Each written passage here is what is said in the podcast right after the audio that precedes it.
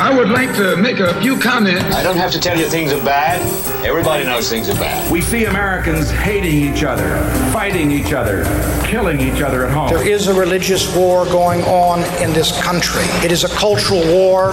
This war is for the soul of America. Because of the way this society is organized, you have to expect that there are going to be such explosions. Our side, our side, our side. It is a crisis that strikes at the very heart and soul and spirit of our nation. We are a people in a quandary about the present. We are a people in search of our future. And as we see and hear these things, millions of Americans cry out in anguish, did we come all this way for this? It all seems a long way from a time when politics was a national passion and sometimes even fun. We are attempting on a larger scale to fulfill the promise of America. We are met here as Americans, not as Democrats or Republicans, to solve that problem. Welcome to the Pothole Problem Podcast. I'm your host, Jack Miller, and I'm coming to you from the White Tiger Studio in Portland, Oregon. My guest this week is Darren Golden, a former student of mine who graduated this past spring from PSU. He spoke at the graduation ceremony, and he's returning to PSU this fall for graduate studies in urban planning. But the reason I'm having him on the show, the main reason anyway, is that he has political ambitions and a very concrete plan for his future.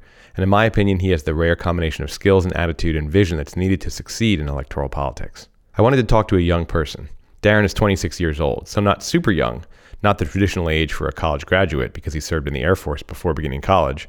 But I wanted to talk to a person of the rising generation who's making the difficult and I really think courageous decision to dedicate his life to public service in the extremely competitive and usually very frustrating realm of electoral politics.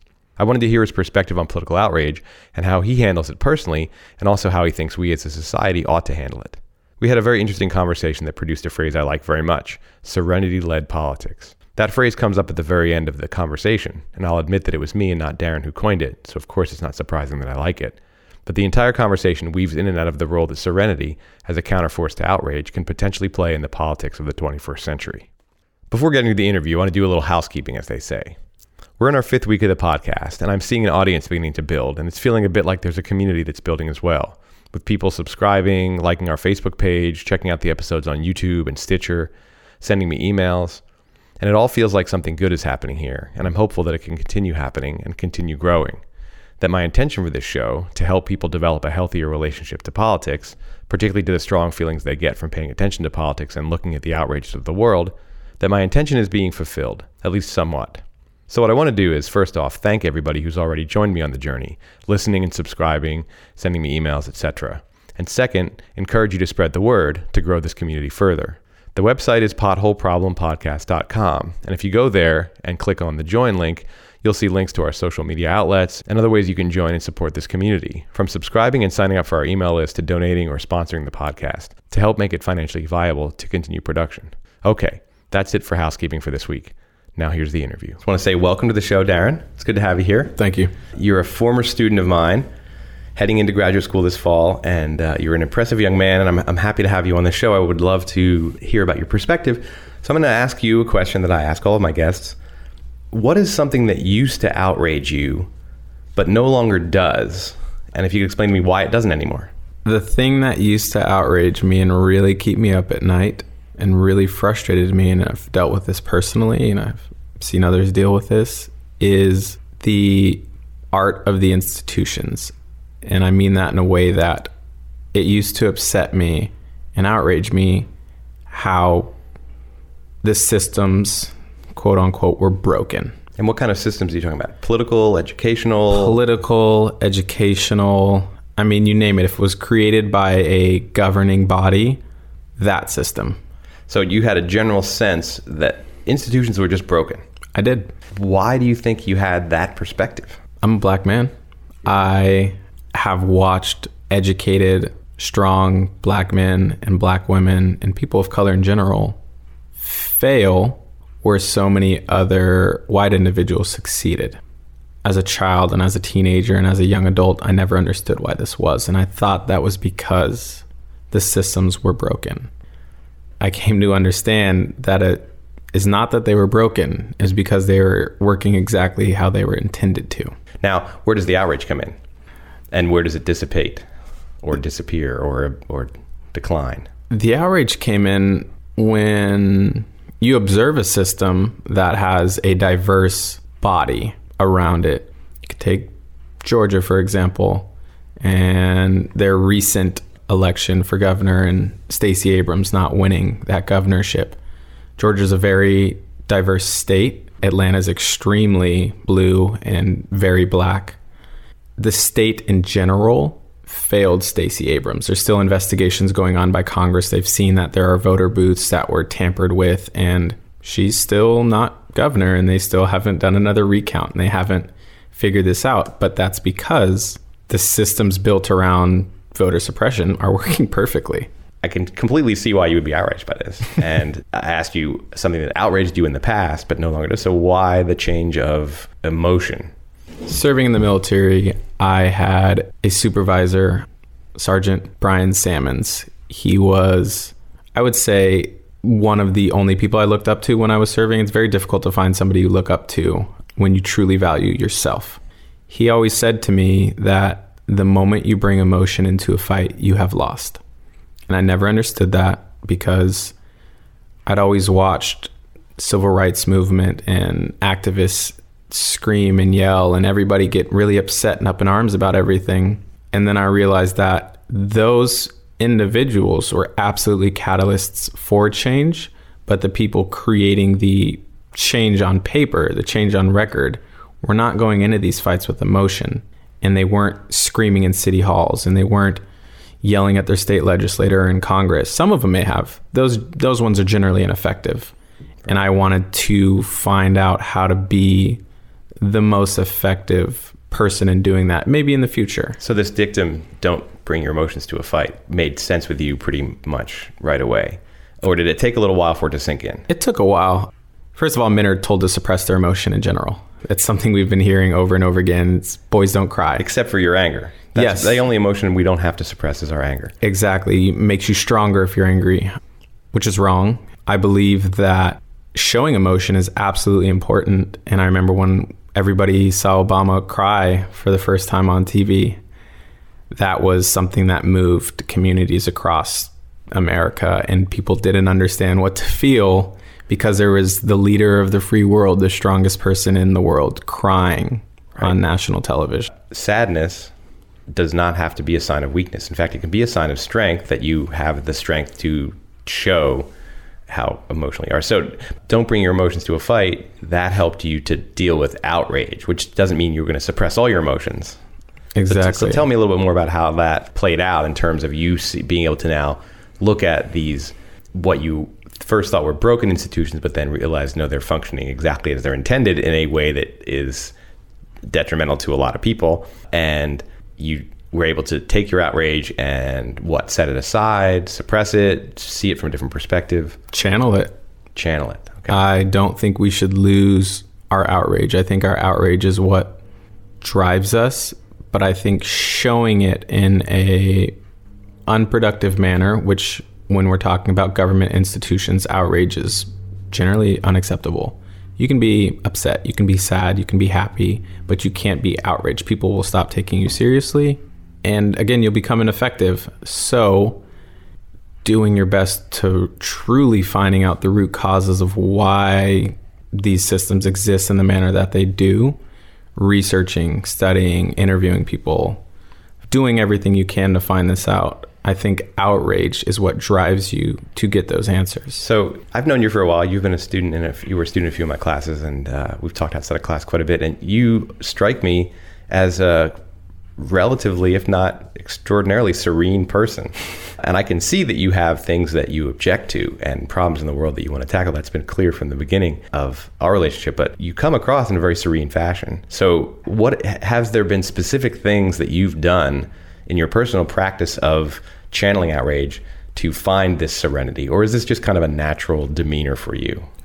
Watching my father and how my, my grandfather used to approach situations, they were very serene and methodical about the way they approached it, any situation. I mean, obviously, I got to see anger from my dad and outrage, as any child will see from their parents at any point in life. But watching the way they go about specific situations is something I wanted to emulate because I saw how effective they were and how respected they were. So you had good role models personally. Absolutely. So I would I would normally want to move on and say, okay, so what's something that does outrage you now? But it sounds like the same thing continues to outrage you, but you just are able to channel your outrage in and be serene in the face of it and hold on to it as a motivator, an emotional motivator, but not have it be a distraction or uh, problematic for you in your political activities? Or is there something that outrages you that you just can't, you're not serene in the face of? Is there something? I would say wealth inequality. Wealth inequality is pretty close, if not the direct contributor to all of the issues we have in any country. Everyone says, well, how do we fix this? Well, we need more money. Well, in the US, we have 35% of the money is controlled by less than 1% of the population. I think that's a very big issue. And I think that wealth inequality truly is the largest issue because with more money, we can fix healthcare. With more money, we can fix children going hungry. We can fix housing. You are a young man with political aspirations. What are some important things that have happened to you that have built the Darren Golden that I see before me right now? Short term shift, I guess you could say. I um, I got arrested in Fort Collins, Colorado. I would say I think it's four years ago now. And prior to that arrest, I was in the Air Force. Well, during the arrest and after the arrest, I was in the Air Force serving as military police. And I wanted to join the FBI and I wanted to be a special agent. And I didn't have a focus of what kind of crime I wanted to focus on. It was more around sex crimes and something of that nature. But after getting arrested, I recognized the issues that exist around the legal system and the criminal justice system, and then how systemic those issues were, where they come from, and where they're going, or where sadly they're not going. And did you have an experience with the police in Fort Collins that was tinged by your race in uh, any way? It was definitely racially charged. And was had you experienced racism from the police force before, or was this an eye opener because it had never happened to you, or this was just a bigger example? You know, there'd been mild instances where I dealt with institutional racism from the police in general, but never directly in my face physically. This was different. So you you were on track to be you're in the Air Force military police. You your ambition is to go into the FBI Mhm. and you have an experience with the Fort Collins police and that changes your whole trajectory. changes everything. Enlisted military personnel don't make a lot of money. I was going to be going into debt, focusing on trying to pay for a private attorney because I public defender would have not have helped me at all in a all white county that was not focused on helping me out systemically. Finding the right person was expensive and recognizing that if me, someone who has what you could call a professional job, uh, the military, was struggling to pay for that, something that should be a basic need was not present. And then I also recognize that I'm someone who comes from a good background that is dealing with this, and I've got education and people supporting me, and I'm still struggling to get through this. So you're not even in a position where this would be the most difficult for somebody and yet it's extremely difficult for you to Yes. face this challenge, this personal challenge. Yes, I would say I was in the best position a black man could be in to deal with this, and I still was struggling. And I mean, struggling a lot underwater. I didn't tell my parents about it for a long time um, because I know they worry so much and they understand the issues that exist. And this, the stress that I was going through would be exponential that my mom would have would have experienced.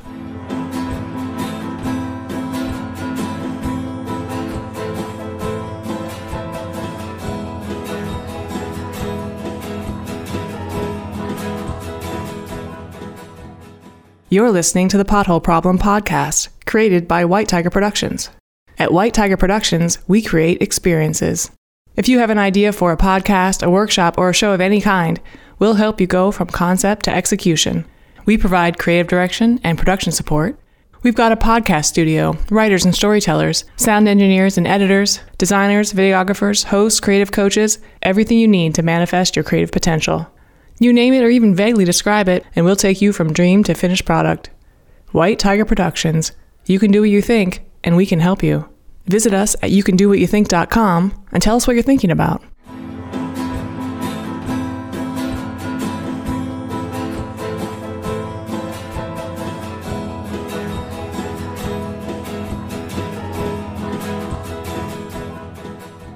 I'm going to ask you a tough question.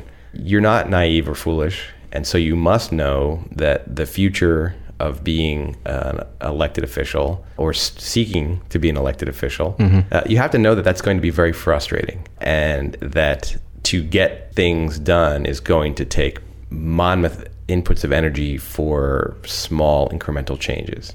Yet you're deciding to dedicate your youthful energy and potentially the rest of your life to this endeavor of running for office so that you can make things that you think are wrong better.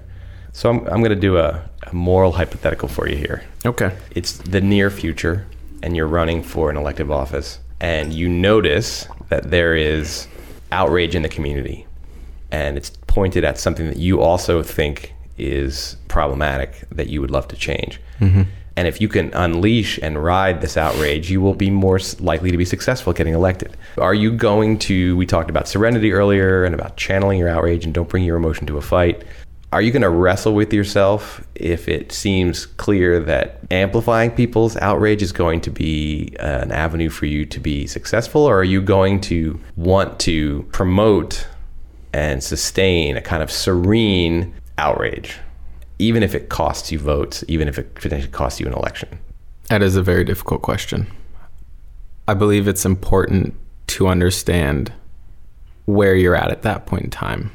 I think you'd be an idiot to say, I'm going to try go against the tide because I think I have a better way of doing things. A public servant slash elected official's number one job is to have their finger on the vein of the community and understanding what the community wants and what the community needs.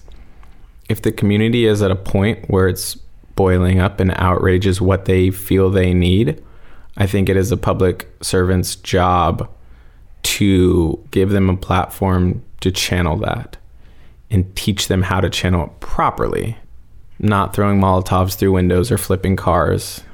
I think it's okay to scream in the streets if you're if you're that upset about it and you've gotten to a point where you feel that unheard and sometimes just the act of expressing your anger helps to burn it out. I mean, we've all thrown our heads into the pillows when we were kids and screamed at our parents when they couldn't hear us, and we felt better. It's natural to express yourself. It's one of the things that I think is tricky about the expressing of these emotions in the political forum is that unlike pounding the pillow and screaming and throwing a fit and slamming your door as a kid and even as an adult where you can essentially express the the emotion and then get get it out it seems like in the public forum there's an amplifying effect that that kind of behavior has that instead of it being cathartic it tends to be self-reinforcing. Mm-hmm. So like the art i suppose to, to do what you seem to be recommending to like give people an outlet and to you know realize that if there's outrage in the community and it has a real source you shouldn't try to suppress it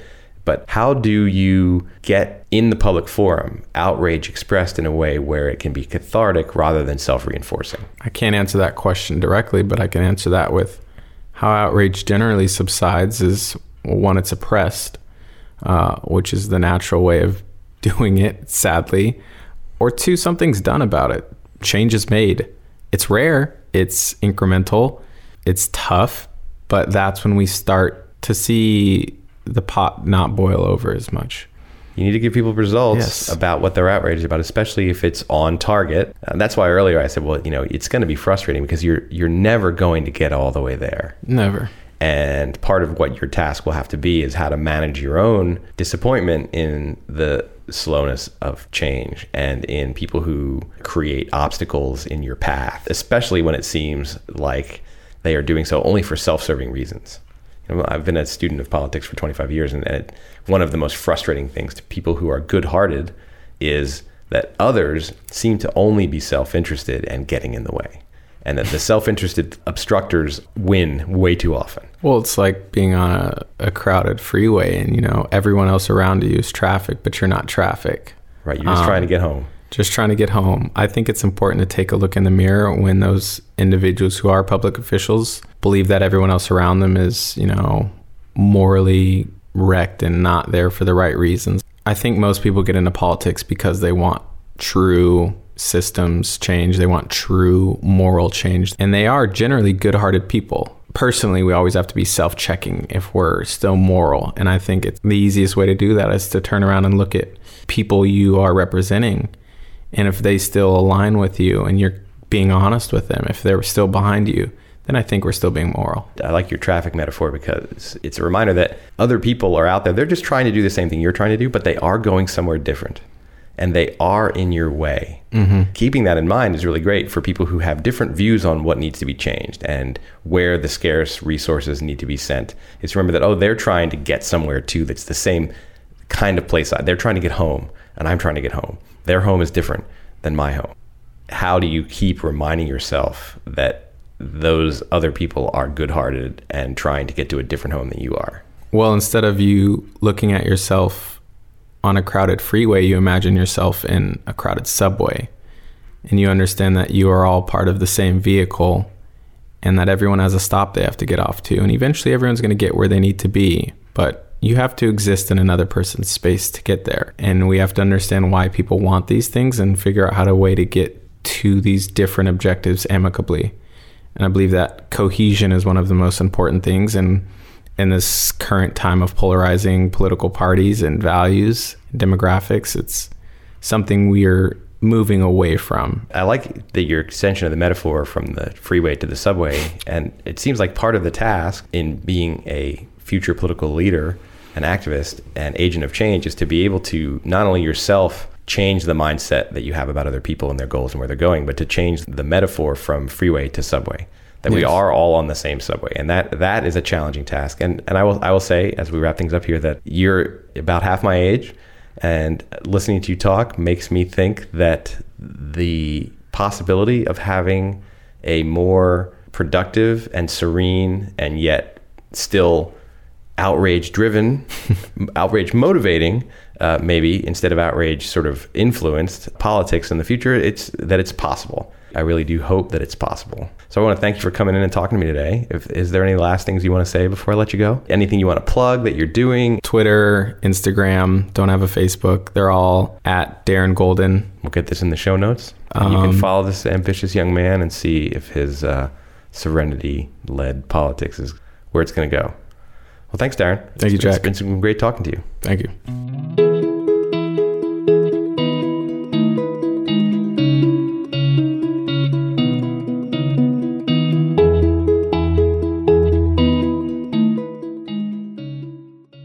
Okay, well, that brings us close to the end of another episode. I want to thank you for listening and thank you for spreading the word. This is episode number five, and that takes us about halfway through the first season. I'm going to be doing this every Monday during the Portland State term.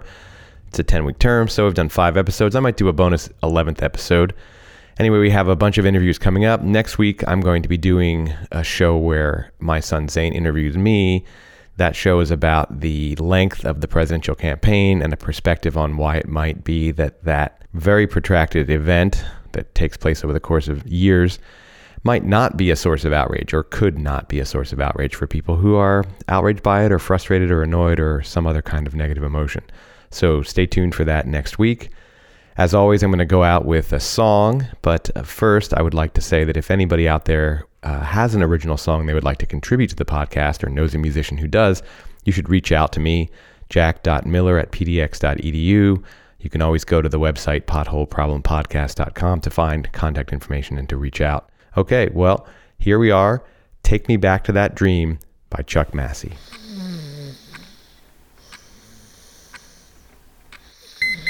Mm.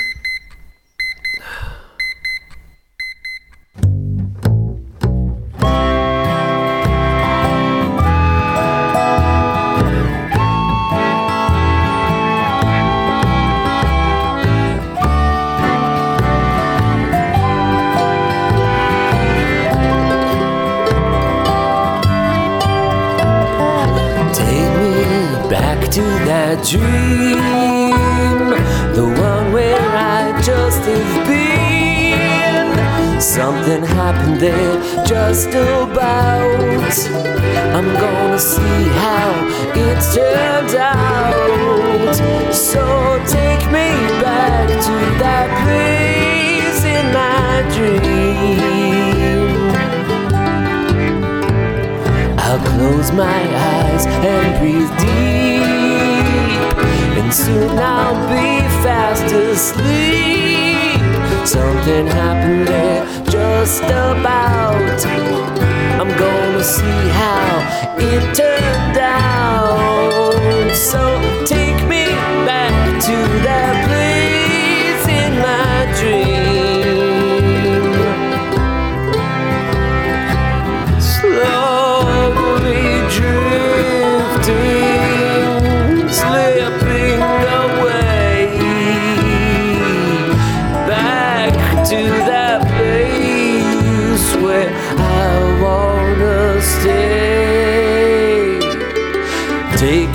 back to that dream, the one where I just have been. Something happened there just about.